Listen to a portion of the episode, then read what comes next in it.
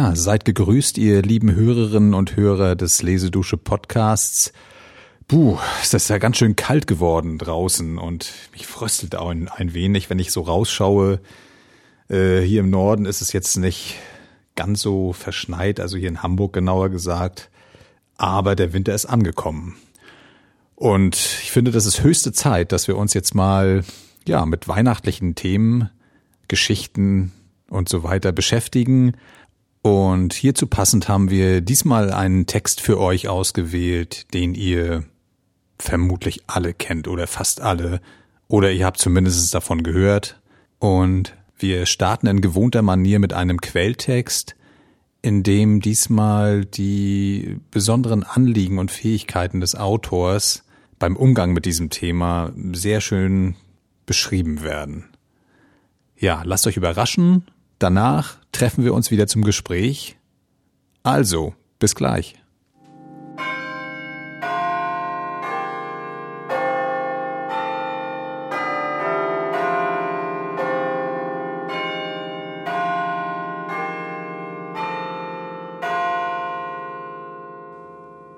Das Christfest, das Dickens so gern mit aller Poesie, die er aufbringen konnte, schildert, ist nun nicht etwa aus einem besonders tiefsinnigen religiösen Verhältnis heraus gesehen und dargestellt.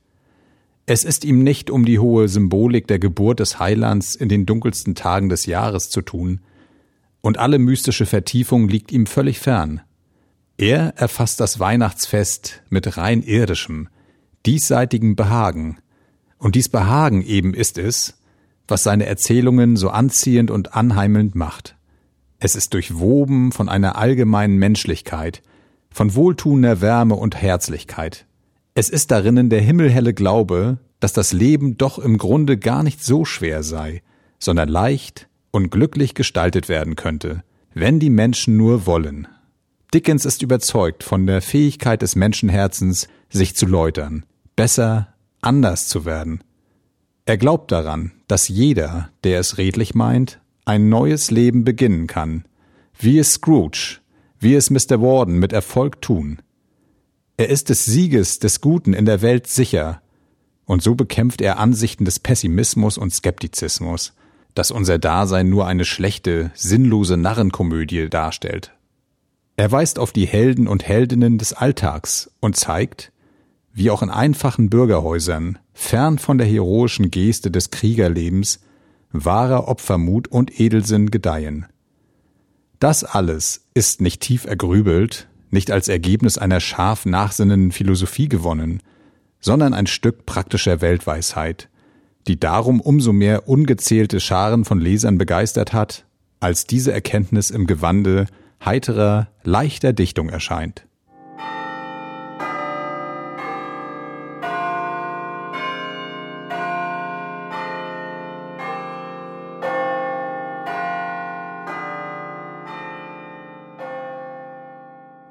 So, da bin ich wieder zurück. Ja, diese, äh, wie ich finde, sehr, sehr äh, schöne Charakteristik von äh, Dickens Schaffen oder Vorgehensweise stammt aus einem Vorwort einer Sammlung von Weihnachtsgeschichten. Es gibt nicht nur eine, es gibt mehrere, komme ich später noch zu. Mm, diese Sammlung wurde von Paul Theodor Hoffmann übersetzt und auch eben mit diesem Vorwort versehen. Das Ganze erschien äh, im Oktober 1927, dieses Vorwort. Ich war da ganz, ganz angetan davon, auch aus dem Grund, dass ich eigentlich Charles Dickens völlig aus den Augen verloren habe. Also ich hatte in der Schule natürlich Oliver Twist, wie ihr wahrscheinlich auch, aber das ist so lange her und so richtig, ich habe da auch keinen richtigen Draht dazu gehabt, muss ich gestehen, dass ich damals da irgendwie selber äh, auf die Suche gegangen wäre nach mehr, nach mehr Informationen zum Autor. Und da dachte ich mir, na gut, das ist, passt ganz gut, das hole ich jetzt nach. Und ja, hab da mal ein bisschen in den Lebenslauf reingeschaut und ich glaube, das ist auch der Schlüssel tatsächlich zu dieser, dieser ähm, Verhältnis äh, Dickens zu, äh, zu der Weihnachtszeit oder auch zu eben den Dingen, die damit verbunden sind, also diese, diesem, diesem Menschenbild, was hier so schön in dem Vorwort zum Ausdruck kam. Also kurz zu Charles Dickens. Er ist 1812 geboren worden in England und zwar nicht in London, sondern im ländlichen Bereich, würde man heute sagen. Und das ist offensichtlich auch schon so eine, eine wichtige Wurzel, denn die Familie äh, musste nach London umziehen, als er zehn Jahre alt war. Und das fiel ihm wohl sehr schwer. Das war also ein beruflich bedingter Umzug. Und sie sind dann, da diese Familie jetzt nicht sonderlich begütert war, sondern eben, ja, heute würde man wahrscheinlich sagen, eine klein, kleinbürgerliche Familie war, mussten sie sich eben in einem Vorort Londons ansiedeln in sehr beengten Verhältnissen. Und äh, ja, für den kleinen Charles Dickens war das eine, ja, das war äh, schon was ganz anderes. Ja, also er kommt da vom vom Land in eine damals schon eine riesige Stadt, Millionenstadt und lernt sie dann aber auch aktiv kennen. Also er soll dort nachts Spaziergänge unternommen haben und ja, hat es also hat mit Interesse erkundet, aber fühlte sich jetzt nicht zwangsläufig wohl dort und musste dann auch frühzeitig anfangen zu arbeiten, weil äh, der Vater doch ganz gern spielte und dann auch äh, einmal es dann so weit getrieben hat, dass er eben ins, ins äh, Schuldgefängnis musste. Also der Familie ging es nicht so gut.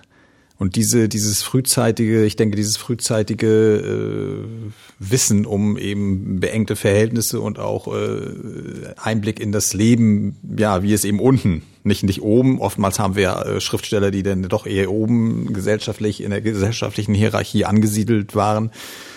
Äh, Charles Dickens ist da deutlich tiefer angesiedelt und bekommt da eben ein sehr gutes Gefühl für Menschlichkeit am Ende des Tages, also für Zusammenarbeit, menschliches Verhalten, Gutherzigkeit, all diese, diese Eigenschaften, die wir uns so wünschen und die er da sicherlich als Kind auch oftmals vermisst hat. Und ja, dann geht er sehr frühzeitig den Weg in Richtung Journalismus, würde man heute sagen.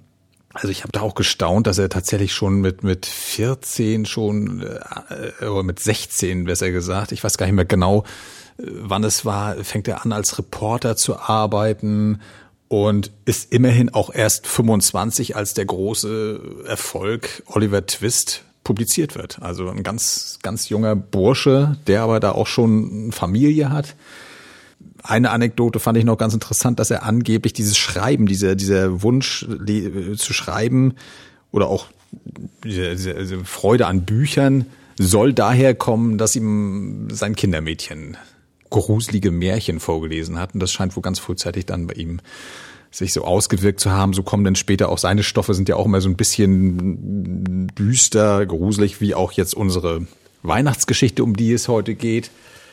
Äh, da ist ja auch immer so ein Gespenster-Aspekt mit drin. Ähm, ja, und äh, er ist also dann frühzeitig wirklich sehr bekannt in jungen Jahren und möchte dann, merkt dann so Ende der 30er Jahre, ähm, also 1837 ist der Oliver Twist erschienen und äh, hat dann so ein bisschen Sorge, dass er da nichts mehr nachliefern kann, dass das irgendwie jetzt für ihn schon fast, ja, das kann er nicht, nicht toppen und lässt sich daher quasi befreien von seinem Verleger von der Arbeit und möchte ein halbes Jahr lang in die Vereinigten Staaten von Amerika reisen. Macht das auch und ist damit sehr großen Hoffnungen hingefahren, weil es äh, die USA für ihn so ein Sehnsuchtsland war, könnte man sagen, äh, wo es eben diese Klassenschranken, die in England in dieser Zeit noch sehr stark sind, wo es die einfach nicht gibt, wo mehr persönliche Freiheit möglich ist, wo die Leute einfach irgendwie menschlicher ticken, fährt dahin auch mit seiner mit seiner Frau und äh, erkundet das Land. Er wird da auch, also er ist schon bekannt dort, er wird da auch äh, entsprechend aufgenommen, gibt da äh, Veranstaltungen und ist aber trotzdem, je länger er da ist, wirklich genervt, äh, tja, von den Leuten, von dem Land, weil er, also er hat sich ganz anders vorgestellt. Ne? Also er dachte auch, dass diese wahnsinnige diese Marktorientierung in England, dieser, dieser Turbokapitalismus, dass er das dort nicht findet, aber es ist genau das Gleiche. Also nach dem halben Jahr ist er sehr, sehr enttäuscht und kommt zurück nach England und möchte eigentlich immer mehr in die Ruhe flüchten. Und in dieser Phase entsteht dann auch eben diese Weihnachtsgeschichte, also diese bekannteste. Ja, die heißt eigentlich im Original heißt sie eigentlich ein Weihnachtslied in Prosa, wird aber heute meistens Dickens Weihnachtsgeschichte genannt. Und es ist ein Brief überliefert, wo er auch schreibt, dass er das nach einer Reise nach Manchester relativ zügig geschrieben hat und schrieb dazu eben, er weinte und lachte und äh, weinte wieder. Schreibt er also, er war so von seinen Emotionen gepackt beim Schreiben, äh, kann man sich schon vorstellen, dass ihm das wohl sehr, sehr wichtig war. Und in dieser Weihnachtsgeschichte geht es ja am Ende des Tages darum, dass ein hartherziger, böser alter Mann einfach, ja, durch das Einwirken von Gespenstern wieder zurückfindet zu seiner menschlichen Seite, die er irgendwann mal verloren hat. Und äh, diese Geschichte erscheint ganz pünktlich am, am kurz vor Weihnachten am 19. Dezember 1843. Und äh, Charles Dickens, das fand ich sehr, sehr interessant. Ihm war das sehr wichtig, dass er damit ein, ein großes Publikum erreicht. Also die Leute sollten nicht da irgendwie durch einen zu hohen Preis des Buches oder dieses Heftchens äh, abgehalten werden. Und deswegen hat er die kompletten Kosten des Drucks übernommen. Er hat sich auch gewünscht explizit, dass das nicht nur irgendwie günstig produziert wird, sondern dass es ein, ein sehr gut ausgestattetes, illustriertes Werk wird. Und äh, ja, hat, hat alles bezahlt. Das kostete nur fünf Schillinge. Das war also damals ein Preis, den der doch erschwinglich war für breitere Schichten. Und das war ein absoluter Bestseller. Von Anfang an äh, ist es wahnsinnig gut verkauft worden. Und deswegen äh, entschied sich dann Dickens Jahr für Jahr eigentlich immer wieder äh, Weihnachtsgeschichten nachzulegen und band damit eben sein Publikum an sich. Das ist also wirklich wie so eine Art Fortsetzungslogik gewesen, die er dann auch in seinen eigenen Zeitschriften, er hat dann selbst auch Zeitschriften ja, herausgegeben. Und dort erschienen diese Weihnachtsgeschichten. Und das ist also das, was da in dieser Charakteristik und dann komme ich auch schon langsam zum Schluss, was da so angedeutet wird, dass der wirklich dieser Glaube an das Gute äh, in den Menschen auch diese diese Möglichkeit, dass man es auch umdrehen kann. Das, äh, das ist ja das das Interessante auch an dieser Weihnachtsgeschichte, dass auch wenn jemand sich irgendwie verfahren hat auf seinem Weg und da sehr sehr seine seine positiven Eigenschaften verloren hat, warum auch immer, dass das immer noch umkehrbar ist. Es ist ja eine ganz großartige Botschaft, passt perfekt in die Weihnachtszeit, aber begeistert mich natürlich und ja, wahrscheinlich euch auch genauso, dass man das auch einfach mal feststellt äh, und, und sagt, es geht und nicht da in so, in so Stereotypen verfällt, ja, Gott einmal böse, dann ist er für, für immer äh, derjenige oder diejenige durchgefallen, das wird nichts mehr. Diese Offenheit, das ist ja eine, eine, eine sehr schöne Erkenntnis. Ähm, und ja, soweit dazu. Also das ist so ein bisschen das, was ich dazu zusammengetragen habe, so an, an interessanten Informationen. Ich hoffe, es euch hat's gefallen. Und wir lernen jetzt gleich im Anschluss die Hauptfigur kennen und Danach haben wir, wenn ihr möchtet, haben wir nochmal die schönsten Stellen oder Szenen nochmal aus dieser Weihnachtsgeschichte für euch zusammengestellt. Die könnt ihr dann gerne auch euch dann auch nochmal äh, gönnen, wenn ihr möchtet. Und ansonsten wünsche ich euch eine wunderschöne Adventszeit. Äh, macht es euch schön gemütlich. Und ja, wir hören uns nächste Woche wieder. Bis dahin, bleibt gesund und macht es euch schön. Tschüss.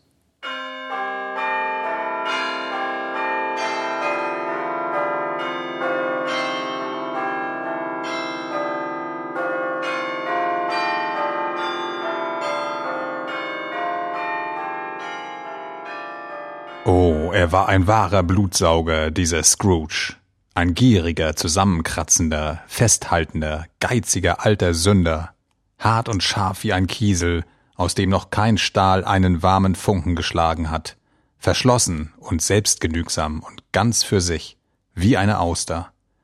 Die Kälte in seinem Herzen machte seine alten Gesichtszüge starr, seine spitze Nase noch spitzer, sein Gesicht runzlig, seinen Gang steif, seine Augen rot, seine dünnen Lippen blau, und sie klang aus seiner krächzenden Stimme heraus.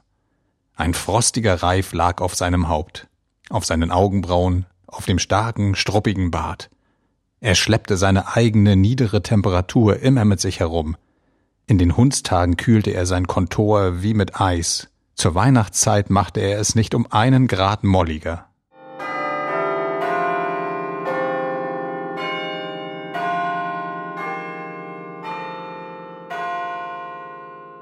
Fröhliche Weihnachten? Der Henker hole die fröhlichen Weihnachten.